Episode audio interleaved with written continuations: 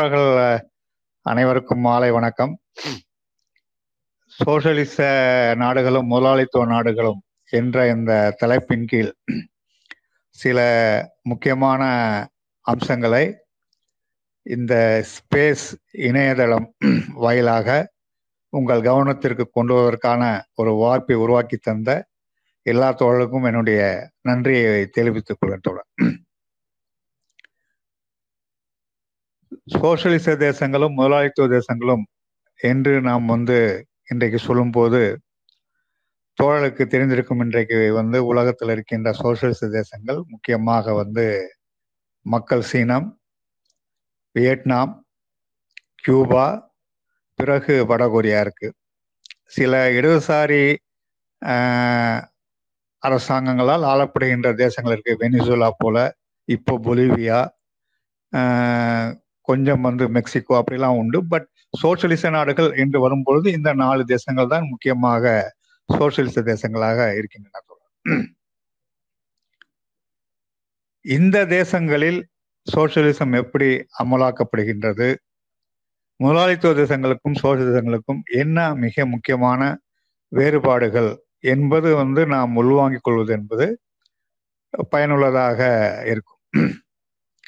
பொதுவாக வந்து சோசியலிசம் எதை சார்ந்து இருக்கிறது என்று சொன்னால் சோசியலிசத்தினுடைய சமூக அமைப்பு அரசியல் பொருளாதார நடவடிக்கைகள் அனைத்தும் மக்களை மையமாக கொண்டிருக்கின்றது. குறிப்பாக உழைக்கும் மக்களை மையப்படுத்தி தான் அனைத்தும் வந்து சோசியலிச தேசத்தில் உருவாக்கப்படுகின்றன. ஆனால் முதலாளித்துவ தேசங்களில் அப்படி அல்ல. முதலாளித்துவ தேசங்களில் எதை மையமாக வைத்து அனைத்தும் உருவாக்கப்படுகின்றன என்று சொன்னால் வசதி படைத்தவர்கள் கார்ப்பரேட்டுகள் மிக சிலர் அவர்களுடைய கொள்ளை லாபம் அதை மையமாக வைத்துதான் அனைத்துமே வந்து செய்யப்படுத்தோம் இதை வந்து நம்ம ஒரு சமீபத்திய ஒரு அனுபவத்திலிருந்தே பார்க்கலாம்.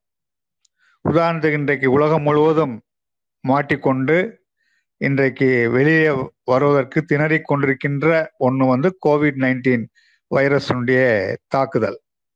இந்த இந்த கோவிட் பத்தொம்போது வைரஸ் தாக்குதல் இந்த தாக்குதலை சோசியலிச நாடுகள் எப்படி எதிர்கொண்டன முதலாளித்துவ நாடுகள் எப்படி எதிர்கொண்டன என்றே நீங்கள் ஆழமாக பார்த்தாலே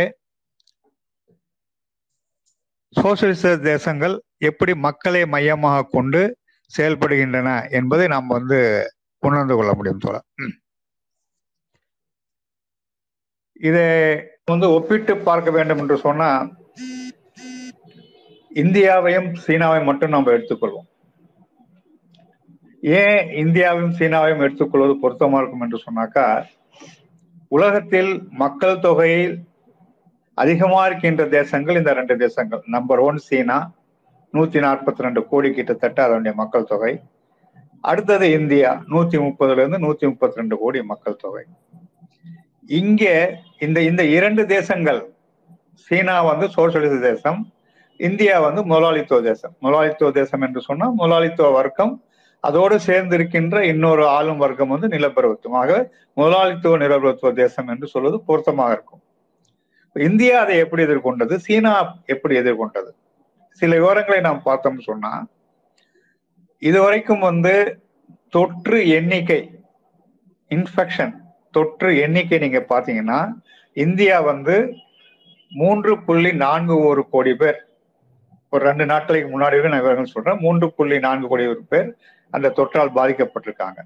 ஆனா சீனாவில் இதுவரையிலும் வெறும் தொண்ணூத்தி ஆறாயிரம் பேர் தான். ஒரு லட்சத்துக்கும் குறைவாகத்தான் அங்க வந்து பாதிக்கப்பட்டிருக்கிறாங்க. நீங்க மரணத்தை உயிரிழப்புகளை எடுத்துக்கொண்டால் இந்தியா வந்து நான்கு புள்ளி ஐந்து மூன்று லட்சம் பேர் உயிரிழந்திருக்காங்க இந்த வைரஸுக்காக. ஆனா சீனாவில் உயிரிழந்தது வெறும் நாலாயிரத்தி அறுநூறு பேர் தான் பத்து லட்சம் பேருக்கு எத்தனை பேர் மரணம் அடைந்தார்கள் பத்து லட்சம் பேர் அந்த மக்கள் தொகையின் அடிப்படையில பத்து லட்சம் பேருக்கு எத்தனை பேர் மரணம் அடைந்தார்கள் நீங்க எடுத்து பார்த்தீங்க என்று சொன்னா இந்தியாவில் பத்து லட்சம் பேருக்கு முன்னூத்தி இருபத்தி நான்கு பேர் மரணம் அடைந்திருக்கிறார்கள். ஆனா சீனாவில் வந்து மூன்று பேர் தான் வந்து மரணம் அடைந்திருக்கிறாங்க.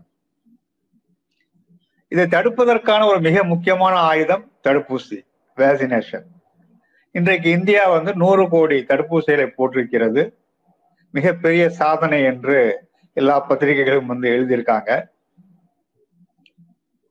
இது மோடியின் சாதனை என்றுதான் வந்து பிஜேபிக்காரங்க பல ஊடகங்களும் எழுதுறாங்க. ஹிந்து போல போன்ற ஒரு மிகப்பெரிய பத்திரிகை கூட இது மோடியின் சாதனைங்கிற மாதிரி வந்து உருவகப்படுத்துறாங்க. நூறு கோடி தடுப்பூசிகள் இந்தியாவில் ஒரு சாதனையா என்று சொன்னால் நிச்சயமாக சாதனை தான் அதுல எந்த விதமான சந்தேகம் கிடையாது. ஆனால் இந்தியாவின் மக்கள் தொகைக்கு இந்த நூறு கோடி என்பது போதுமானதா என்பதுதான் கேள்வி. சீனா நேற்றைக்கு வரைக்கும் இருநூத்தி நாற்பத்தி மூன்று கோடி தடுப்பூசி போட்டிருக்கு. இந்தியா நூறு கோடி போட்டிருக்கு. ஆனா இந்திய சீனா வந்து இருநூத்தி நாற்பத்தி மூன்று கோடி போட்டிருக்கு. இரண்டு தவணைகளும் போட்ட மக்கள் தொகையில சதவீதம் பேர் எவ்வளவு என்று சொன்னா இந்தியாவில் முப்பது சதவீதம் ஆனா சீனாவில் எண்பது சதவீதம் பேர் இரண்டு தவணைகளும் வந்து போட்டாங்க. இந்தியாவில் எத்தனை தடுப்பூசிகள் இருக்கு. இந்தியா கண்டுபிடித்த உருவாக்கிய தடுப்பூசி ஒன்னே ஒன்னு. கோவாக்சின் மட்டும்தான். கோவிஷீல்டு என்பது ஆஸ்ட்ராசெனிகாவுடைய இந்தியாவில் இருக்கிற பேர். அது ஆஸ்ட்ராசெனிகா வந்து பிரிட்டன்ல வந்து கண்டுபிடிக்கப்பட்டது. இந்தியாவில் கண்டுபிடிக்கப்பட்டது என்று சொன்னால் அது கோவாக்சின் மட்டும்தான். ஆனா அது ஒரு பத்து பன்னெண்டு சதவீதம் பேருக்கு தான் இந்தியாவில் போட்டிருக்காங்க. எண்பத்தி எட்டு சதவீதம் வந்து கோவிஷீல்டு தான் போட்டிருக்காங்க. ஆகவே இந்தியா உருவாக்கிய தடுப்பூசி ஒன்று. ஆனா சீனா உருவாக்கிய தடுப்பூசி எவ்வளவு தெரியுமா? ஒன்பது. ஒன்பது தடுப்பூசிகளை சீனா உருவாகி இருக்கு அதுல இரண்டு உலக சுகாதார அமைப்பு அங்கீகாரம் பண்ணியிருக்கு. ஆனா சீனாவுக்குள் ஒன்பது தடுப்பூசிகள் பயன்படுத்தப்படுகின்றன. மற்ற நாடுகளுக்கு உதவி செய்வதற்கான தடுப்பூசிகளை தருவதற்கான வாய்ப்புகள் இந்தியாவுக்கும் இருக்கு சீனாவுக்கும் இருக்கு. அப்படி இந்தியா வந்து மற்ற தேசங்களுக்கு கொடுத்த தடுப்பூசிகள் எண்ணிக்கை எவ்வளவு என்று சொன்னா ஆறு கோடி. இது வரைக்கும் ஆறு கோடி தந்திருக்கு. ஆரம்பத்தில் தந்ததுதான். அப்புறம் வந்து தரல. ஏன்னா இங்கேயே பத்துலன்னு நிப்பாட்டிட்டாங்க. ஆனா சீனா இது வரைக்கும் தொண்ணூறு தேசங்களுக்கு நூத்தி இருபது கோடி தடுப்பூசிகளை இன்றைக்கு வந்து சீனா வந்து தந்திருக்கு தோல இப்போ சீனா வந்து மூன்றாவது தவணை தடுப்பூசிக்கு வந்து போயிட்டாங்க.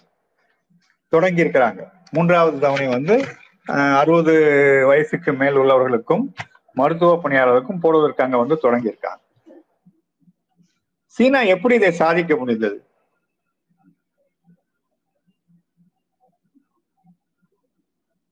தொற்றை மிக வேகமாக கட்டுப்படுத்தினாங்க. தடுப்பூசிகளை வேகமாக உருவாக்குனாங்க. தடுப்பூசிகளை மக்களுக்கு போட்டாங்க. இது எப்படி சாத்தியமானது? எப்படி சாத்தியமானது என்று சொன்னால் சீனாவில் அனைத்து மருத்துவ கட்டமைப்புகளும் அரசாங்கத்தின் கையில இருக்கு. அதுதான் மிக முக்கியம். மெடிக்கல் இன்ஃப்ராஸ்ட்ரக்சர் முழுவதும் சீனாவில் அரசாங்கத்தின் கையில். அங்கு அனைத்து சிகிச்சைகளும் இலவசமாக தரப்பட்டன மக்களுக்கு. ஆனா இந்தியாவில் அப்படி அல்ல. அதுதான் மிகப்பெரிய வேறுபாடு. இந்தியா மட்டுமல்ல பல வளர்ச்சியடைந்த முதலாளித்துவ தேசங்கள் America Spain Italy France England எல்லாமே இதுல வந்து பாதிக்கப்பட்டாங்க திணறாங்க மரணங்கள் அதிகமாக நிகழ்ந்தது. ஏன்னா இந்த தேசங்கள்ல மருத்துவ வசதி நூறு சதவீதம் தனியார் கையில. முதலாளித்துவ தேசங்கள சில விதிவிலக்குகள் இருந்தது. உதாரணத்துக்கு நார்டிக் கண்ட்ரிஸ் என்று சொல்லப்படுகின்ற டென்மார்க் ஸ்வீடன் நெதர்லாந்து போன்ற தேசங்கள் ஓரளவுக்கு ஜெர்மனியில கூட கொஞ்சம் வந்து சமாளிச்சாங்க. ஏன் என்று சொன்னால் அந்த முதலாளித்துவ தேசங்களில் மருத்துவ கட்டமைப்பு ஒரு பகுதி அரசாங்கத்தின் கையில இருந்தது. ஆனா அமெரிக்கா உட்பட நூறு சதவீதம் தனியார் கைகளுக்கு மருத்துவ வசதிகள் சென்ற காரணத்தினால் இன்றைக்கு அந்த தேசங்கள் வந்து கடுமையாக வந்து பாதிக்கப்பட்டாங்க இதுதான் சோசியலிசத்துக்கும் முதலாளித்துவத்துக்கும் இருக்கின்ற வேறுபாடு. மருத்துவ வசதிகளை பொறுத்த வரைக்கும் அதே போல இன்னொரு சோசியலிச தேசம் கியூபாவை நீங்க எடுத்துக்கொள்ளும் சின்னஞ்சிறிய நாடு கியூபா. அமெரிக்காவின் வர்த்தக தடைக்கு உள்ளாகி இருக்கின்ற நாடு. வர்த்தக தடைனா சாதாரண வர்த்தக தடை அல்ல. எந்த தேசமும் கியூபாவுக்கு உதவி செய்யக்கூடாது. அப்படி உதவி செய்கின்ற தேசத்தின் மீது அமெரிக்கா வந்து நடவடிக்கை எடுக்கும். அந்த அளவிற்கு கியூபாவை தனிமைப்படுத்த அமெரிக்கா வந்து முயற்சி செய்கிறது. ஆனா அந்த கியூபா அந்த கியூபா முதல் அலையில் தன் தேசத்தை காப்பாற்றி கொண்டு தன்னுடைய மருத்துவர்களை முதலாளித்துவ தேசங்களுக்கு அனுப்பி வைத்தது. கியூபா மருத்துவர்களும் மருத்துவ ஊழியர்களும் இத்தாலிக்கு போனாங்க ஸ்பெயினுக்கு போனாங்க பல தேசங்களுக்கு போனாங்க லத்தீன் அமெரிக்க தேசங்களுக்கு போய் அவங்க வந்து உதவி செய்தார்கள். இந்த இரண்டாவது அலையில கியூபாவும் கொஞ்சம் பாதிக்கப்பட்டிருக்கு. ஆனா வேகமாக அதை தடுத்தார்கள். சின்னஞ்சிறு தேசம் தொடர் மூன்று தடுப்பூசிகளை உருவாக்கியிருக்காங்க. மூன்று தடுப்பூசிகள். தொண்ணூத்தி ரெண்டு சதவீதம் பேருக்கு கியூபாவில் இரண்டு தவணையும் வந்து தடுப்பூசி போட்டாங்க. அது மட்டுமல்ல கியூபாவுடைய தடுப்பூசி தொழில்நுட்பத்தை பயன்படுத்தி அர்ஜென்டினா இன்றைக்கு வந்து தடுப்பூசிகளை தயாரிக்க போகுது. இன்னொரு சோசியலிச தேசமான வியட்நாம் கியூபா டெக்னாலஜியை பயன்படுத்தி தடுப்பூசிகளை வந்து தயாரிக்க போறாங்க. கியூபாவும் சீனாவும் தடுப்பூசிகளை தயாரிப்பதில் ஒத்துழைப்பு தந்து கொண்டிருக்கிறாங்க. அந்த அளவுக்கு கியூபா வந்து தடுப்பூசிகளை உருவாக்குவதில் முன்னேறிருக்கு என்று சொன்னால் அதற்கு மிக மிக முக்கிய காரணம் மருத்துவ வசதிகள் அரசாங்கத்தின் கீழே இருந்ததுனால சோசியலிச தேசம் என்ற காரணத்தினால. அதே போல நீங்க வியட்நாம் எடுத்துக்கொள்ளுங்க இரண்டாவது அலையில வியட்நாமும் கொஞ்சம் பாதிக்கப்பட்டிருக்கு. ஆனால் முதல் அலையில வியட்நாம் மிக சிறப்பாக செயல்பட்டது. குறிப்பாக அவங்க வந்து ஊரடங்கை அறிவித்த பொழுது மக்களுக்கு செய்த பொருளாதார பாதுகாப்பு இருக்கு இல்லையா? அது உலகத்துக்கே முன்மாதிரியாக இருந்தது வியட்நாமுடைய அந்த பொருளாதார பாதுகாப்பு. தொடர்லே உணவு தானியங்களுக்கு அவங்க ஏடிஎம் உருவாக்குனாங்க. நம்ம வந்து ஏடிஎம்ல போய் பணத்தை எப்படி எடுக்கிறோமோ அப்படி உணவு தானியங்களுக்காக ஏடிஎம் உருவாக்கி ஊரடங்கு காலத்துல எந்த வியட்நாம் குடிமகன் வேண்டுமானாலும் அந்த ஏடிஎம் கார்டை பயன்படுத்தி அரிசியோ கோதுமையோ ஏனைய உணவு தானியங்களோ ஏடிஎம்ல இருந்து எவ்வளவு வேணா எடுத்துக்கொள்ளலாம் அப்படி ஒரு முறையை வந்து வியட்நாம்ல உருவாக்கிதான் அவங்க வந்து அந்த தொற்றுக்கு எதிராக போரிட்டார்கள். அதற்கு முக்கிய காரணம் அந்த சோசியலிச சமூகம் தான் ஆகவே முதலாளித்துவ சமூகம் சோசியலிசத்துக்கும் இடையில இந்த மருத்துவ வசதிகள் அரசின் கைகளில் இருந்தால் எப்படி எதிர்கொள்ள முடியும் என்பதை கியூபா நிரூபித்திருக்கு வியட்நாம் நிரூபித்திருக்கு சீனாவும் நிரூபித்திருக்கு தோல் அந்த சோசியலிச சமூகம் என்ற ஒன்று இருந்தால் அது எதை சாதிக்கும் என்பது இந்த கோவிட் நைன்டீன் காலத்தில் மட்டுமல்ல பொதுவாகவே நம்ம வந்து பார்க்கலாம் தோழர். தோழர்கள் சில பேருக்கு தெரிந்திருக்கும். ஒவ்வொரு ஆண்டும் ஐநா வந்து ஹியூமன் டெவலப்மெண்ட் இண்டெக்ஸ் என்ற ஒரு பட்டியலை வந்து வெளியிடுறாங்க. மனிதவள மேம்பாடு குறியீட்டர் என்று அதற்கு பெயர். நூத்தி தொண்ணூத்தி எட்டு தேசங்கள் உலகத்தில் இருக்கிற தேசங்களை ஆய்வு செய்து அதற்கு அவங்க வந்து ரேங்கிங் வந்து தர்றாங்க. ஆனா அந்த ரேங்கிங்க்கு உள்ளார பல்வேறு தரவுகளை அவங்க தர்றாங்க. வாய்ப்பு இருக்கிற தோழர்கள் வந்து லேட்டஸ்ட் ரிப்போர்ட்டை கூட வேணாலும் படித்து பாருங்க. அதுல சில ஒப்பீடுகளை நீங்க எடுத்துக்கொண்டா உதாரணத்துக்கு வந்து சீனா கியூபா வியட்நாம் இந்தியா இந்த நான்கு தேசங்கள் நம்ம எடுத்துக்கொள்வோம். மூணு சோசியலிச தேசம் ஒரு முதலாளித்துவ தேசம். நாம் வாழ்கின்ற இந்தியா முதலாளித்துவ தேசம். வறுமை கோடு ஐநா வந்து மிக மோசமான வறுமை என்று எதை வந்து குறிப்பிடுறாங்க என்று சொன்னா ஒரு நபர் ஒரு நாளைக்கு இரண்டு டாலர்களுக்கும் குறைவாக அதாவது கிட்டத்தட்ட அப்ராக்சிமேட்டா நூத்தி ஐம்பது ரூபாய்க்கும் குறைவாக வருமானம் ஈட்டினால் அது வந்து வறுமை கோட்டுக்கு கீழே அவர் வந்து வறுமையில் பாதிக்கப்பட்டிருக்காரு என்று ஐநா வந்து டிஃபைன் பண்றாங்க. இரண்டு டாலர். அப்படி இரண்டு டாலருக்கும் குறைவாக ஈட்டுபவர்கள் சீனாவில் எத்தனை பேர் இருக்கிறாங்க? ஜீரோ பெர்சன்ட் சீனாவில். கியூபாவில் எத்தனை பேர் இருக்கிறாங்க? ஜீரோ பெர்சன்ட் வியட்நாம்ல எவ்வளவு இருக்காங்க? ரெண்டு பெர்சன்ட் இந்தியாவில் எவ்வளவு இருக்காங்க? இருபத்தி ஓரு பெர்சன்டோட ஐநா சபை வரையறுத்த வறுமை கோட்டுக்கு கீழ் இந்தியாவில் இருப்பவர்கள் இருபத்தோரு சதவீதம் வியட்நாம்ல ரெண்டு சதவீதம் கியூபால ஜீரோ சைனால ஜீரோ இருபத்தோரு பெர்சன்ட் சொன்னா என்ன பொருள்? கிட்டத்தட்ட இருபத்தெட்டு கோடி பேர் என்று அர்த்தம். கல்வியில நீங்க எடுத்து பாருங்க. அதே ஐநா சபை அறிக்கையில் எடுத்து பார்த்தீங்கன்னா செகண்டரி எஜுகேஷன் பிளஸ் டூ வரைக்கும் குறைந்தபட்சம் முடித்தவர்கள் மாணவர்கள் எத்தனை சதவீதம் பேர் இருக்கிறாங்க? நீங்க சீனாவில் எடுத்து பார்த்தா எண்பத்தி மூன்று சதவீதம் பேர் பிளஸ் டூவை வந்து முடிக்கிறாங்க. கியூபாவில் எண்பத்தி ஒன்பது சதவீதம் பேர் முடிக்கிறாங்க. வியட்நாம்ல பிளஸ் டூ முடிப்பவர்கள் எழுபத்தி எட்டு சதவீதம் பேர். ஆனா இந்தியாவில் அறுபத்தி நான்கு சதவீதம் பேர் தான் பிளஸ் டூ முடிக்கிறாங்க. மருத்துவத்தை நீங்க எடுத்துக்கொள்ளுங்க பத்தாயிரம் பேருக்கு எவ்வளவு மருத்துவமனை மனை படுக்கைகள் இருக்கு? மெடிக்கல் பெட்ஸ் மருத்துவமனையில படுக்கைகள். பத்தாயிரம் பேருக்கு சராசரியாக எவ்வளவு படுக்கைகள் இருக்கு? சீனாவுல நாற்பத்தி ரெண்டு படுக்கைகள் இருக்கு பத்தாயிரம் பேருக்கு. கியூபால ஐம்பத்தி ரெண்டு இருக்கு.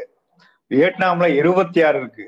ஆனா இந்தியாவில் வெறும் ஏழு தான் இருக்கு. மருத்துவமனை படுக்கைகள் வெறும் ஏழுதான்.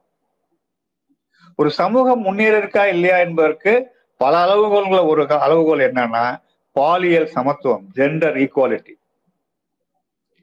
பெண்கள் எந்த அளவுக்கு அதிகார படைத்தவர்களாக இருக்கிறார்கள்? அதிகாரங்களில் அமர்ந்திருக்கிறார்கள் என்ற எண்ணிக்கை நீங்க எடுத்து பார்த்தால் சீனாவில் நாடாளுமன்ற உறுப்பினர்களில் இருபத்தைந்து சதவீதம் பேர் பெண்கள். நாடாளுமன்றம் சட்டமன்றம் ரெண்டு சேர்ந்து. இருபத்தைந்து சதவீதம் பெண்கள். கியூபால ஐம்பத்தி மூன்று சதவீதம் பெண்கள். பாதிக்கும் அதிகமாக பெண்கள் தான் அங்க நாடாளுமன்றங்களில் சட்டமன்றங்கள் இருக்காங்க. வியட்நாம்ல இருபத்தி ஏழு சதவீதம். ஆனா இந்தியாவில் வெறும் பனிரெண்டு சதவீதம் தான் இருக்காங்க. ஹியூமன் டெவலப்மெண்ட் இண்டெக்ஸ்ல ரேங்க் தரம் தர வரிசை நீங்க எடுத்து பாத்தீங்கன்னா நூத்தி தொண்ணூத்தி எட்டுக்கு சீனா எண்பத்தி ஐந்தாவது இடத்துல இருக்கு. கியூபா எழுபத்தி ரெண்டாவது இடத்துல இருக்கு. வியட்நாம் நூத்தி பதினெட்டாவது இடத்துல இருக்கு. ஆனா இந்தியா நூத்தி இருபத்தி ஒன்பதாவது இடத்துல இருக்கு தோழர். இது வந்து ஐநா சபை கொடுக்கின்ற விவரங்கள். சோசியலிச தேசத்துக்கும் முதலாளித்துவ தேசங்களுக்கும் ஒரு ஒப்பீடு செய்தால் எங்கே சமூகத்தின் பல்வேறு அம்சங்கள்ல இந்தியா எங்கே நிற்கின்றது மற்ற சோசியலிச தேசங்கள் எங்கே நிற்கின்றன என்பதை இந்த விவரங்கள் இருந்து நம்ம வந்து அறியலாம். வறுமை எப்படி சோசியலிச தேசங்கள் ஒழிக்கப்படுகிறது? பட்டினி பசி எப்படி வந்து சோசியல் தேசங்கள் அகற்றுகின்றன? வேலையில்லா திண்டாட்டத்தை எப்படி ஒழிக்க முடியுது சோசியலிசத்துல? பாலின பாலியல் சமத்துவம் எப்படி வந்து அங்க நினைவேற்றப்படுகிறது ஏன் அதே வந்து இந்தியா போன்ற முதலாளி தேசங்களை வந்து நம்மால அதை நிறைவேற்ற முடியவில்லை? என்ன காரணம்? என்ன அதற்கு அடிப்படை ஒரு காரணம் என்று நம்ம சொல்ல முடியும்? சோசியலிச தேசங்கள்ல அது நடக்குது. ஆனா முதலாளி தேசங்கள்ல அது நடக்க மாட்டேங்குது. என்ன காரணம் அதற்கு நாம் சொல்ல முடியும்? மிக முக்கியமான காரணம் என்னன்னு சொன்னா தோழர் உற்பத்தி சாதனங்கள். உற்பத்தி சாதனங்கள் சோசியலிச தேசங்களில் மக்களுக்கு சொந்தமாக சமூகத்திற்கு சொந்தமாக அரசின் கைகளில் இருக்கின்றன. ஆனால் முதலாளித்துவ தேசத்தில் உற்பத்தி சாதனங்கள் அனைத்தும் தனிநபர்கள் கையில் இருக்கிறது. அதுதான் மிக முக்கியமான வேறுபாடு. உற்பத்தி சாதனங்கள்னா என்ன? எதை உற்பத்தி சாதனங்கள் என்று அரசியல் பொருளாதாரத்துல டிஃபைன் பண்றாங்க? எதை வரையறுக்கிறாங்க என்று சொன்னா உற்பத்தி கருவிகள் ஆங்கிலத்துல வந்து இன்ஸ்ட்ருமெண்ட்ஸ் ஆஃப் ப்ரொடக்ஷன் உற்பத்தி கருவிகள் இயற்கை வளம். இந்த இரண்டும் இணைந்ததுதான் நம்ம வந்து உற்பத்தி சாதனம் என்று சொல்றோம். உற்பத்தி கருவிகள் இயற்கை வளங்கள். இந்த இரண்டும் இணைந்தது உற்பத்தி சாதனங்கள். இந்த உற்பத்தி சாதனங்கள் எந்த வர்க்கத்தின் கைகளில் இருக்கின்றனவோ அந்த வர்க்கங்கள் தான் ஆளும் வர்க்கங்கள் சமூகத்துல. இந்தியாவில் எடுத்துக்கொண்டால் இவை இரண்டும் முதலாளித்துவத்தின் கையில இருக்கு. ஆகவே முதலாளித்துவம் வந்து முதலாளி ஆளும் வர்க்கம் அமெரிக்காவில் அப்படிதான். அல்லது ஐரோப்பிய நாடுகள் அப்படிதான். ஆனா சோசியலிச தேசங்களில் இது அரசுக்கு சொந்தமாக உழைக்கும் மக்களுக்கு சொந்தமாக இது வந்து வைத்திருக்கு.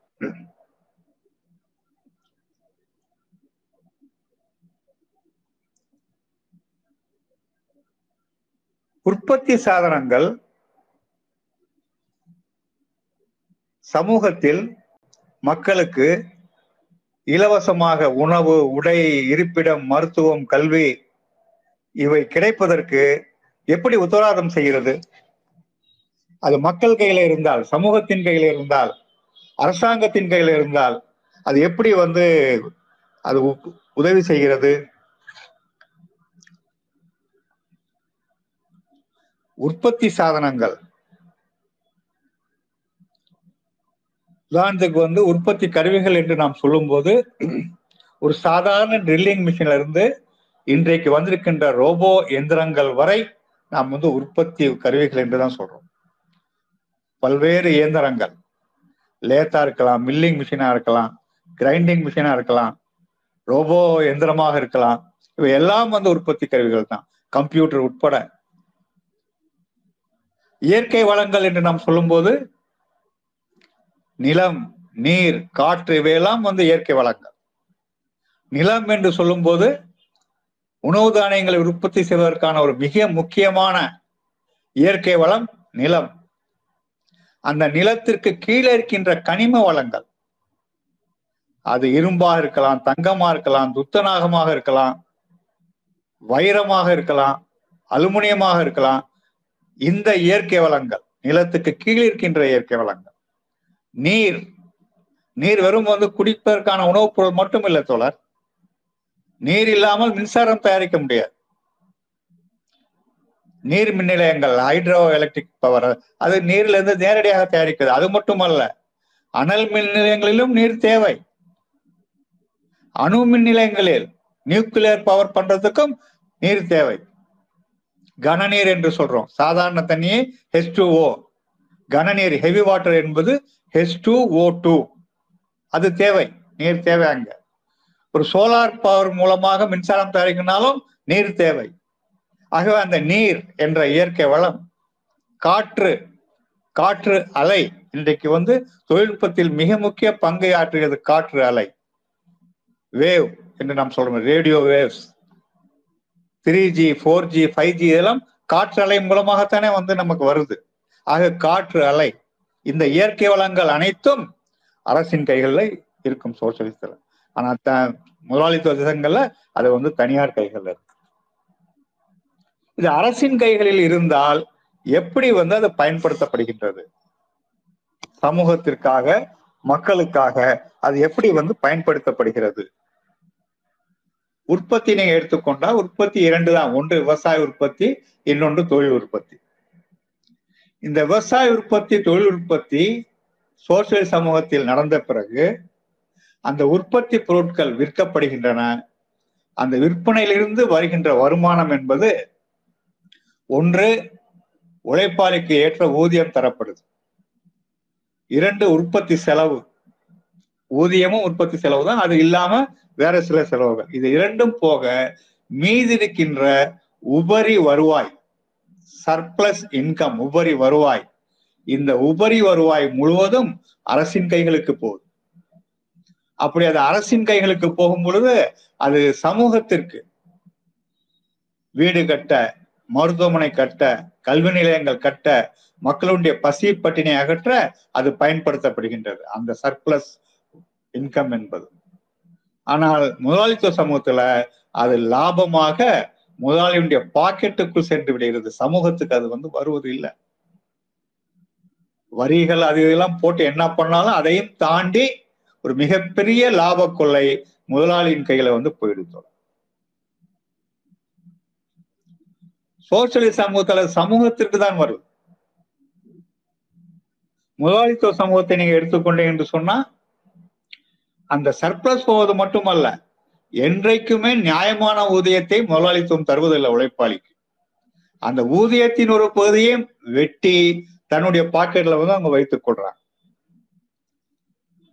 ஆகவே உற்பத்தி சாதனங்கள் முதலாளித்துவ சமூகத்தில் தனியார் கைகளில் இருக்கின்ற காரணத்தால் அது சமூகத்திற்கு பயன்படுவது இல்லை என்ற காரணத்தால் வேலையில்லா திண்டாட்டம் பசி பட்டினி வறுமை சமத்துவமின்மை இன்இக்வாலிட்டி சமத்துவமின்மை இவையெல்லாம் வந்து முதலாளித்துவ சமூகத்திலிருந்து உருவாக்கப்படுகிறது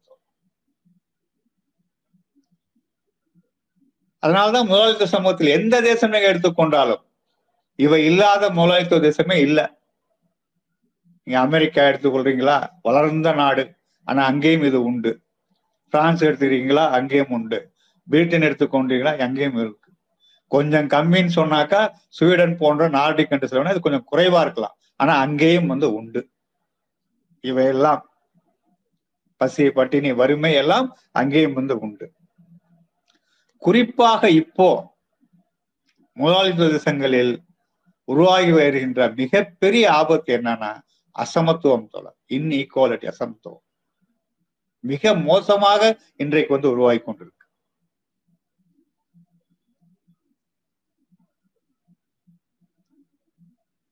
ஒரு ஆக்ஸ்ஃபேம் இந்தியா என்ற ஒரு நிறுவனம். இன்இக்வாலிட்டி பத்தி மட்டுமே அது வந்து ரிசர்ச் பண்ணுகின்ற ஒரு நிறுவனம் சொல்லும் ஆக்ஸ்ஃபார்ம் இந்தியா அவங்க வந்து ஒரு கணக்கு போட்டிருக்காங்க இந்தியாவுக்கு. என்ன கணக்கு தெரியுமா? முகேஷ் அம்பானி. அவர் தானே இந்தியாவில் மிகப்பெரிய பணக்காரர் பணக்காரர் நம்பர் ஒன் அந்த முகேஷ் அம்பானி ஒரு மணி நேரத்துக்கு ஈட்டுகின்ற வருமானம். ஒரு மணி நேரம். ஒரு நாள் அல்ல ஒரு வாரம் அல்ல ஒரு மணி நேரத்துக்கு ஈட்டுகின்ற வருமானத்தை கிராமப்புற விவசாய தொழிலாளி ஈட்டுவதற்கு எவ்வளவு நாட்கள் ஆகும் என்று ஒரு கணக்கு போட்டாங்க. ஒரு மணி நேரம் முகேஷ் அம்பானி ஈட்டுகின்ற வருமானத்தை விவசாய தொழிலாளி ஈட்டுவதற்கு எவ்வளவு நாட்கள் ஆகும்? என்ன தெரியுமா அவங்க கணக்கு சொல்றாங்க? பத்தாயிரம் ஆண்டுகள் ஆகும்னு சொல்றாங்க தோழர். பத்தாயிரம் ஆண்டுகள். முகேஷ் அம்பானியுடைய ஒரு மணி நேரம் வருவாயை ஈட்டுவதற்கு ஒரு விவசாய தொழிலாளிக்கு பத்தாயிரம் ஆண்டுகள் ஆகும் என்று சொன்னா எவ்வளவு அசமத்துவம் இருக்கு என்று நீங்க பாருங்க.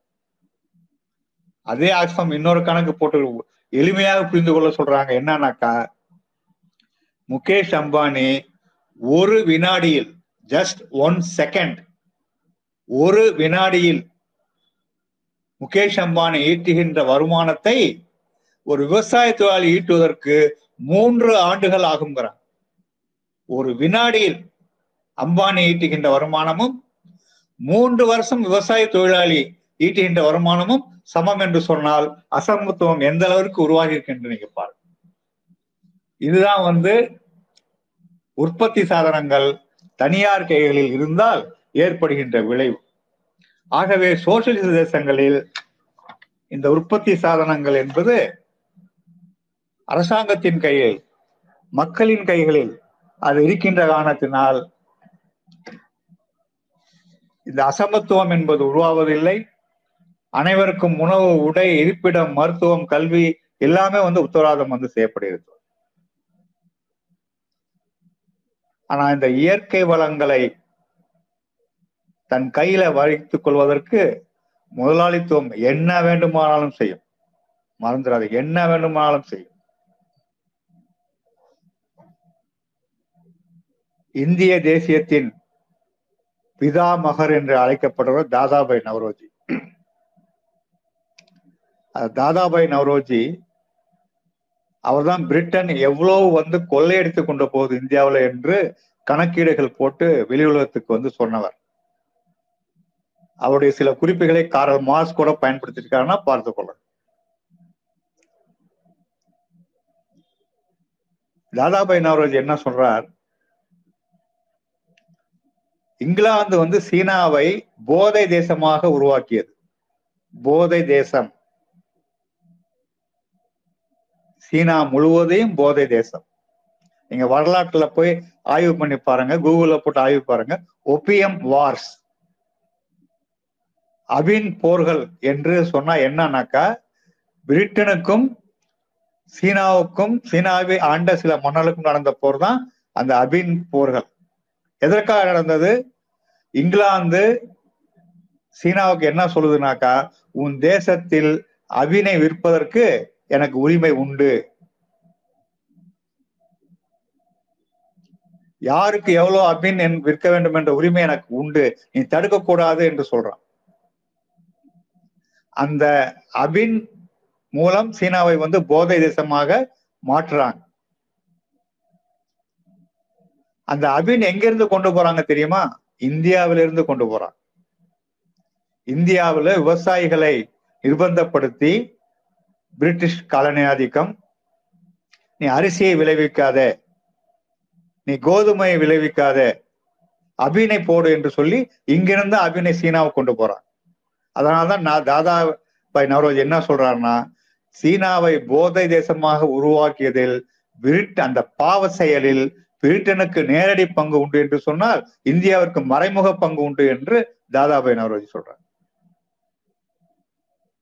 தன்னுடைய லாபத்திற்காக ஒரு தேசத்தையே போதை தேசமாக மாற்றுவதற்கு அன்றைக்கு பிரிட்டன் வந்து தயங்கவில்லை தொடர் அன்றையிலிருந்து இன்றைக்கு வரைக்கும் அத்தகைய கொடூரங்களை முதலாளித்துவம் செய்து கொண்டே இருக்கு. இப்ப சமீபத்துல நீங்க கேள்விப்பட்டிருப்பீங்க. காலின் பாவல்.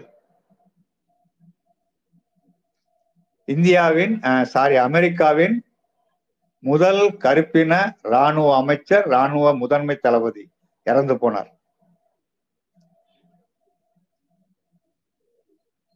அவர் இறந்து போனதை வந்து அமெரிக்காவில் ஒரு பகுதியினர் வந்து ஆகா ஓகோ அவரை போல சிறந்தவர் உண்டா என்று கொண்டாடினாங்க. ஆனா இன்னொரு பகுதியினர் அவர் இறந்தும் கூட அவரை வந்து விமர்சனம் பண்ணாங்க. உலகத்தில் பலரும் விமர்சனம் பண்ணாங்க. என்ன காரணம் தெரியுமா?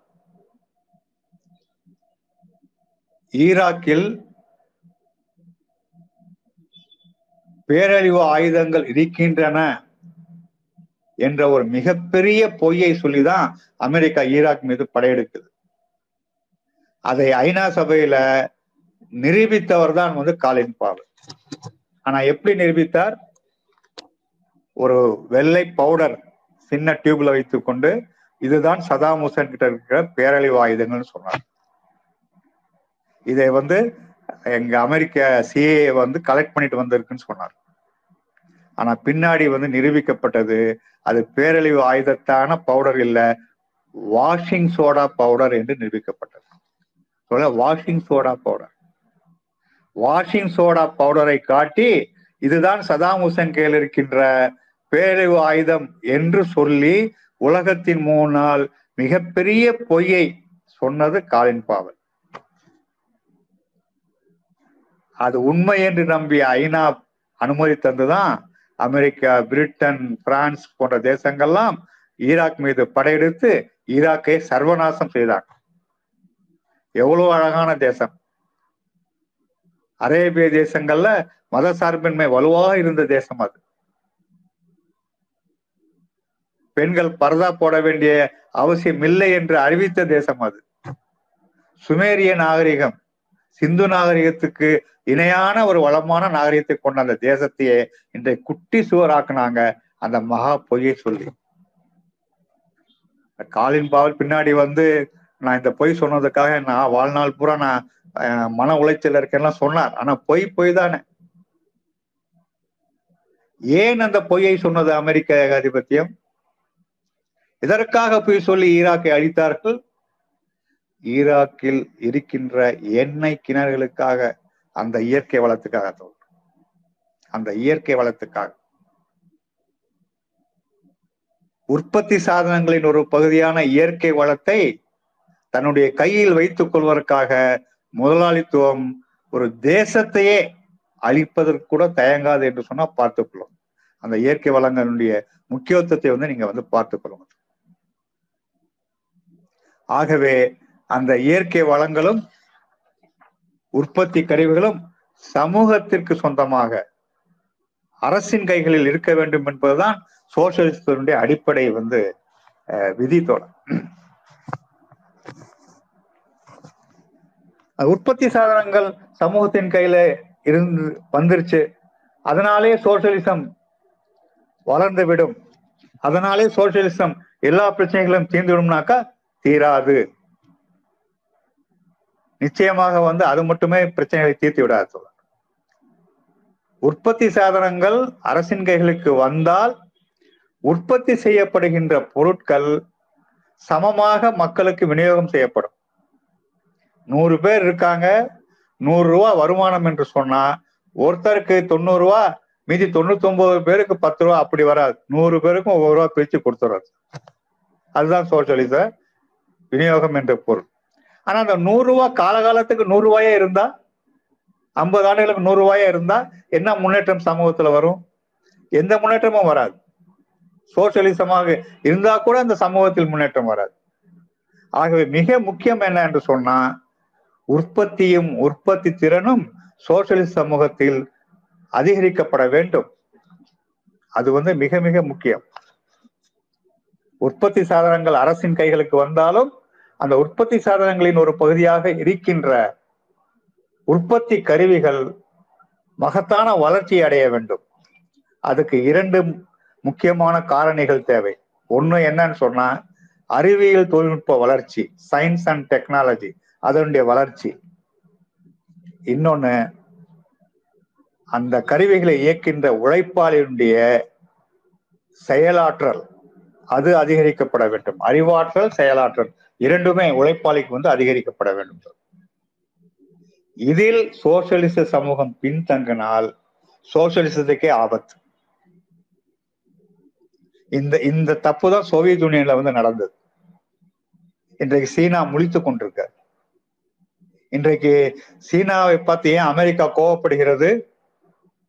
ஏன் என்று சொன்னால் அறிவியல் தொழில்நுட்பத்தில் இன்றைக்கு அமெரிக்காவுக்கு சீனா சவால் விடுகிறது. உலகத்திலேயே முதல் பொருளாதாரம் அமெரிக்காவு தான்.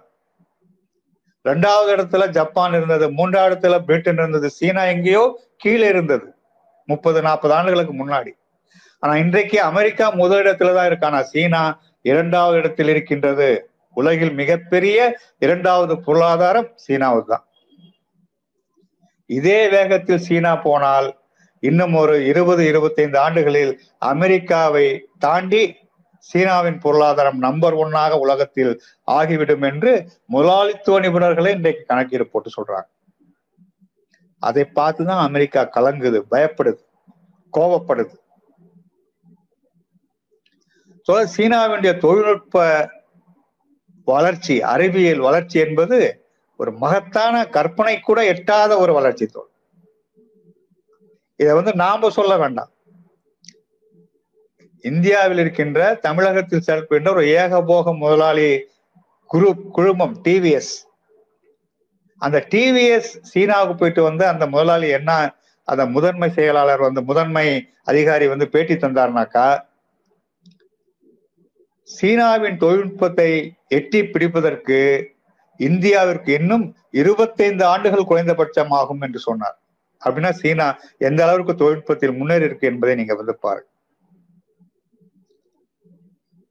தொழில்நுட்பத்தில் முன்னேறுவதற்கு ஒரு தேசம் முன்னேறுவதற்கு ஒரு மிக முக்கியமான அளவுகோல் என்னன்னாக்கா காப்புரிமைகளை அந்த தேசம் எவ்வளவு வந்து பெறுகிறது என்பது முக்கியம். பேட்டன்ட் ரைட்ஸ் காப்புரிமை. இன்றைக்கு அமெரிக்காவை விட அதிகமாக தொழில்நுட்ப அறிவியல் கண்டுபிடிப்புகளுக்காக காப்புரிமை பெறுகின்ற தேசம் சீனா தோழர்.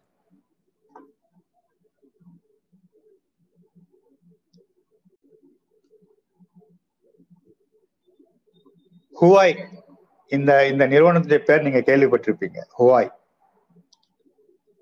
ஹெச்யூ டபிள்யூஇஐ ஹுவாய்.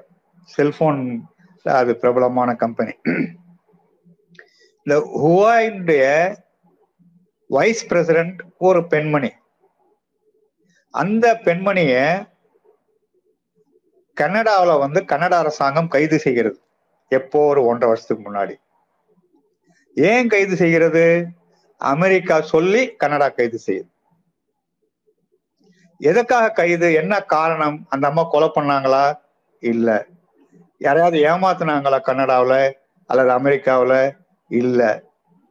ஏதாவது தீய செயல்கள் ஈடுபட்டாங்களா? அதுவும் இல்லை. அப்புறம் ஏன் கைது செய்யப்படுறாங்க? இப்போ சொன்ன காரணம் என்னன்னா ஓய் நிறுவனத்தில் அவங்க வைஸ் பிரசிடென்ட் அவங்க தான் வந்து ஃபைனான்ஸ் இன்சார்ஜ் நிதிக்கு அவங்க தான் இன்சார்ஜ் அவங்க ஈரானோடு நிதி பரிவர்த்தனை செய்தாங்க.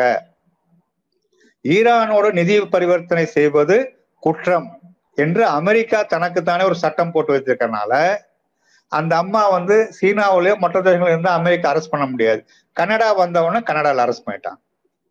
அமெரிக்காவுக்கு ஆமாம் போடுற ஆமாஞ்சாமி போடுற சில தேசங்கள் இருக்கு. ஒன்று பிரிட்டன் அதே மாதிரி கனடா. கனடாவில் அரெஸ்ட் பண்ணிட்டாங்க. ஆனா உண்மையான காரணம் என்ன தெரியுமா? அந்த அம்மையாரை கைது செய்வதற்கு உண்மையான காரணம் ஹுவாய் ஃபைவ் ஜி தொழில்நுட்பத்தை உலகிற்கு முதலில் அறிமுகப்படுத்தியது ஃபைவ் ஜி தொழில்நுட்பம். ஃபைவ் ஜி தொழில்நுட்பத்தை நம்ம த்ரீ ஜி பார்த்துருக்கோம் ஃபோர் ஜி பார்த்துருக்கோம். நாம் இன்னும் ஃபைவ் ஜியை இந்தியாவில் பார்க்கல. ஆனால் சீனா ஏற்கனவே ஃபைவ் ஜி அமலாக்க தொடங்கிருச்சு.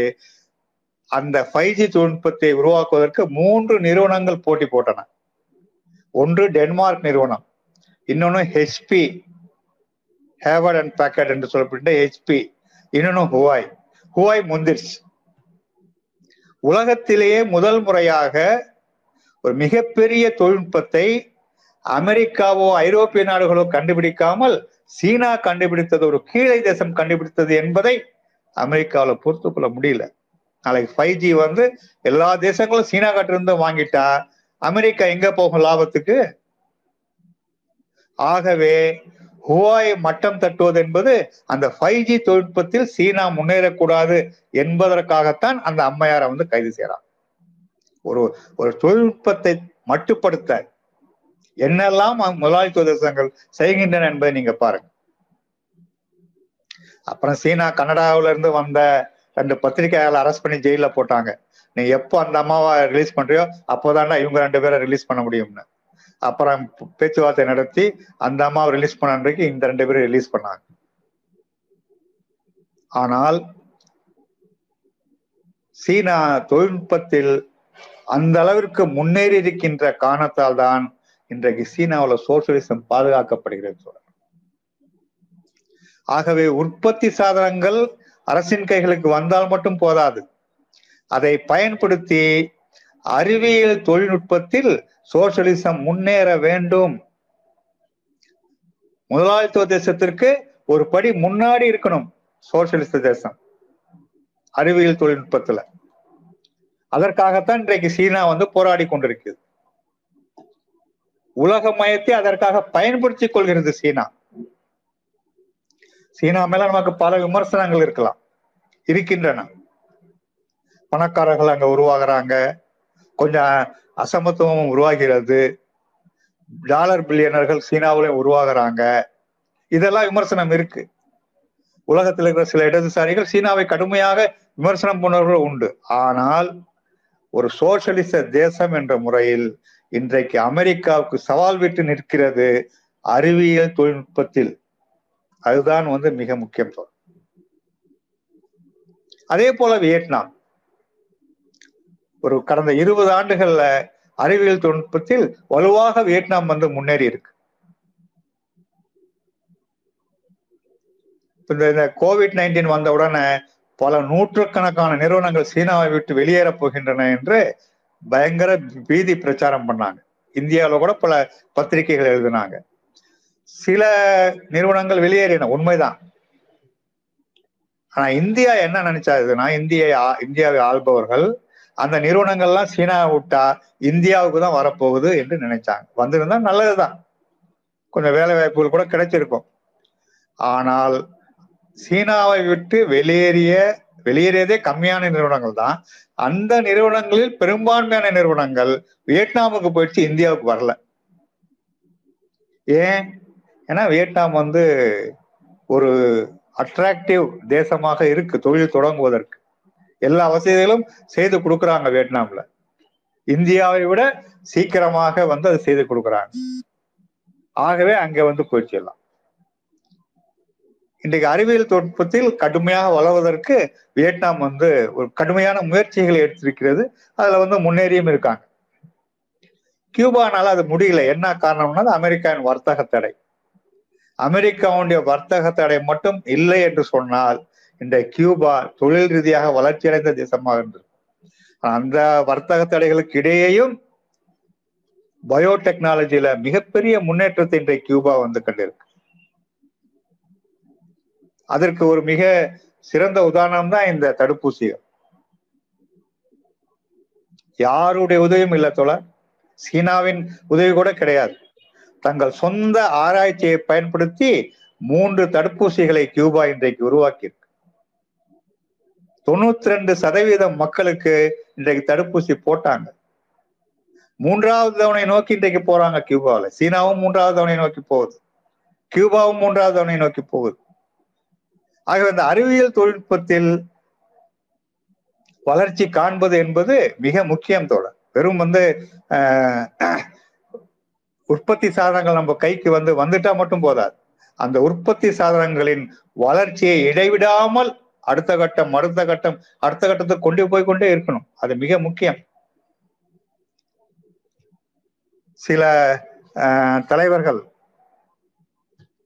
கியூபாவுடைய காஸ்ட்ரோவை சந்தித்து அவருடைய அலுவலகத்துக்கு போயிட்டு வந்தவங்க வந்து சில பத்திரிகைகள் எழுதியிருக்காங்க. இந்தியாவில் இல்ல வேற சில தேசங்கள்ல. பிடல் காஸ்ட்ரோவுடைய அலுவலகத்தில் ஒரு முப்பது நாற்பது பேர் ஆராய்ச்சியாளர்கள் இருந்தாங்களாம். அவனுடைய வேலையே என்னன்னாக்கா உலகத்தில் எங்கே புதிய அறிவியல் தொழில்நுட்பம் உருவாக்கப்படுகிறது என்பதை கவனிப்பதுதான். அப்படி உருவாக்கப்பட்டால் அதை எப்படி கியூபாவுக்கு கொண்டு வருவது? என்பதற்காகவே ஒரு மிகப்பெரிய டீம் ஃபிடல் கேஸ்டோடைய அலுவலகத்தில் இருந்ததாக அந்த தலைவர்கள் வந்து பத்திரிகையில வந்து பேட்டிகளை சொல்லியிருக்காங்க. அந்த அளவுக்கு முக்கியத்துவம் அறிவியல் தொழில்நுட்பத்திற்கு தரப்பட வேண்டும். ஆகவே வந்து சோசியலிச தேசங்களில் அவையெல்லாம் வந்து செய்யப்படுகின்றன.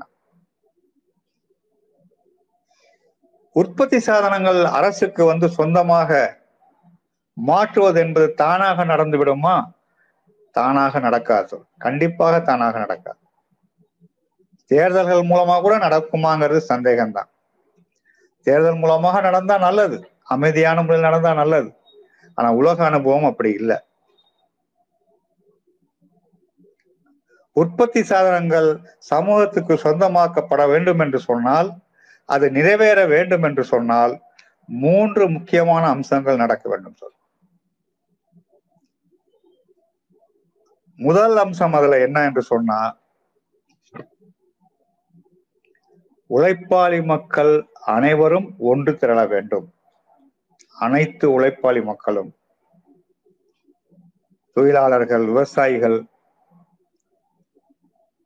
நடுத்தர மக்கள் அனைவரும் ஒன்று ஒன்று திரள வேண்டும். அது வந்து மிக முக்கியம். அவர்கள் மூலமாக சமூக மாற்றம் உருவாக்கப்பட வேண்டும். அந்த சமூக மாற்றத்தின் மூலமாகத்தான் உற்பத்தி சாதனங்கள் அரசின் கைகளுக்கு சமூகத்தின் கைகளுக்கு வர முடியும். அப்ப முதல் நிபந்தனை என்னன்னா அனைத்து உழைப்பாளி மக்களும் ஒன்று திரள வேண்டும் என்பது முக்கியம் தோழர். இரண்டாவது அந்த உழைப்பாளிகளின் கூட்டணிக்கு தொழிலாளி வர்க்கம் தலைமை தாங்க வேண்டும். அது இரண்டாவது அம்சம் மிக முக்கியமான அம்சம். ஒர்க்கிங் கிளாஸ் லீடர்ஷிப் தொழிலாளி வர்க்கத்தின் தலைமை என்பது அதுக்கு தேவை. மூன்றாவது நிபந்தனை என்னன்னா அந்த தொழிலாளி வர்க்கத்தின் முன்னணி படையாக கம்யூனிஸ்ட் கட்சி இருக்க வேண்டும். தொழிலாளி வர்க்கத்தின் முன்னணி படையாக கம்யூனிஸ்ட் கட்சி இல்லாமல் புரட்சி எங்கேயுமே நடந்ததாக சரித்திரம் இல்லை சொல் ஆகவே இந்த மூன்றும் இருக்கணும். அனைத்து உழைப்பாளி மக்களும் ஒன்று திரள வேண்டும். அந்த இயக்கத்துக்காக அதற்கு தொழிலாளி வர்க்கம் தலைமை தாங்க வேண்டும். அந்த தொழிலாளர் வர்க்கத்தின் முன்னணிப்படையாக கம்யூனிஸ்ட் கட்சி இருக்க வேண்டும். எங்கே கம்யூனிஸ்ட் கட்சியின் தலைமை முன்னணி பாத்திரம் இல்லாமல் சமூக மாற்றம் நடந்ததோ அங்கே வந்து முழு வெற்றி கிடைக்கவில்லை என்பதுதான் அனுபவம் தோணும்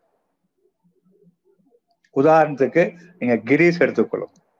சில ஆண்டுகளுக்கு முன்னாடி சிர்சியா என்ற இடதுசாரி இயக்கம் அங்க ஆட்சி அமர்ந்தாங்க மிகப்பெரிய நெருக்கடி உருவாகி அந்த நெருக்கடியில தான் அந்த இயக்கமே தோன்றி சிறிசியா இயக்கம் வந்து உருவானது. அந்த சிறிசியா ஆட்சிக்கு வட்டாங்க ஒரு மிகப்பெரிய இடதுசாரி இயக்கம். ஒரு ஐரோப்பிய நாட்டில் வெகு நாட்களுக்கு பிறகு ஆளும் கட்சியாக சிர்சியா இயக்கம் வந்து வருது. ஆனா அடுத்த தேர்தலில் காணாம போயிட்டாங்க. இப்ப அட்ரஸே இல்லை சிர்சியா ஏன்?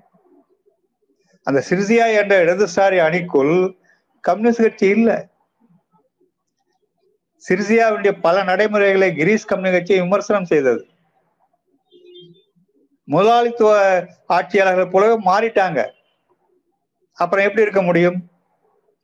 அந்த இடதுசாரி ஆட்சிக்கு கிரீஸ் கம்யூனிஸ்ட் கட்சி தலைமை தாங்கி இருந்தால் ஒருவேளை இன்றைக்கு கிரீஸினுடைய சமூக மாற்றமே வந்து வேற மாதிரியாக போயிருக்கும். அதே போல நீங்க வந்து கொஞ்ச நாளைக்கு முன்னாடி அமெரிக்காவில் நடந்த போராட்டங்களை எடுத்து பாருங்க. வால் ஸ்ட்ரீட்டை கைப்பற்றுவோம். Capture the wall street. நாங்கள் தொண்ணூத்தி ஒன்பது சதவீதம். ஆர் நைன்டி நைன் பெர்சன்ட் என்ற ஒரு மிகப்பெரிய மக்கள் இயக்கம் அமெரிக்காவில் வெடித்தது. ஆனா இன்றைக்கு அதனுடைய அடிச்சுவடை தெரியல. ஏன்னா அவங்க வந்து அந்த இயக்கத்துல வந்து எந்த அரசியல் கட்சியும் குறிப்பாக கம்யூனிஸ்ட் கட்சியே உள்ள உடல. ஆக ஒரு ஒரு ஒரு புரட்சி என்பது உற்பத்தி சாதனங்களை சமூகத்துக்கு சொந்தமாக ஆக்குகின்ற அந்த சமூக மாற்றம் என்பது உழைக்கும் மக்களின் ஒன்று செல்வதன் மூலம் தொழிலாளி வர்க்க தலைமை தாங்குவதன் மூலம் அந்த தொழிலாளி வர்க்கத்தின் முன்னணி படையாக கம்யூனிஸ்ட் கட்சி இருப்பதன் மூலம்தான் சாத்தியம் அப்படி சாத்தியப்பட்டால் நிச்சயமாக அந்த சமூக மாற்றம் என்பது நடக்கும். அப்படி நம்ம இந்தியாவை வரும்பொழுது நம்ம இந்தியாவில் வந்து அந்த சமூக மாற்றத்திற்கு மக்கள் ஜனநாயக புரட்சி என்று நம்ம வந்து டிஃபைன் பண்ணியிருக்கோம். ஆகவே இந்தியாவை பொறுத்த வரைக்கும் நம்ம முன்னால் இருக்கின்ற கடமை இந்த சோசியலிசத்தை உருவாக்குவதற்கான கடமை என்று வரும் பொழுது மக்கள் ஜனநாயக புரட்சி அதை நோக்கி செல்வதற்காக இடது ஜனநாயக முன்னணியை வந்து நாம் வலுவாக கட்டுவது இடது ஜனநாயக முன்னணியை கட்டும் அதே சமயத்தில் இன்றைக்கு இருக்கின்ற பாசிச ஆட்சிக்கு எதிராக பாசிச குணங்களை கொண்ட ஆட்சிக்கு எதிராக ஒரு பரந்த மேடையை வந்து அரசியல் பரந்த மேடையை உருவாக்குவது. இந்த மூன்று கடமைகள் நம் முன்னாடி வந்து இருக்கு சொல்ல இந்தியாவை சோசியலிச பாதையில் கொண்டு செல்ல வேண்டும் என்று சொன்னால் பரந்த மேடை பாசிச சக்திகளுக்கு எதிராக இருஜன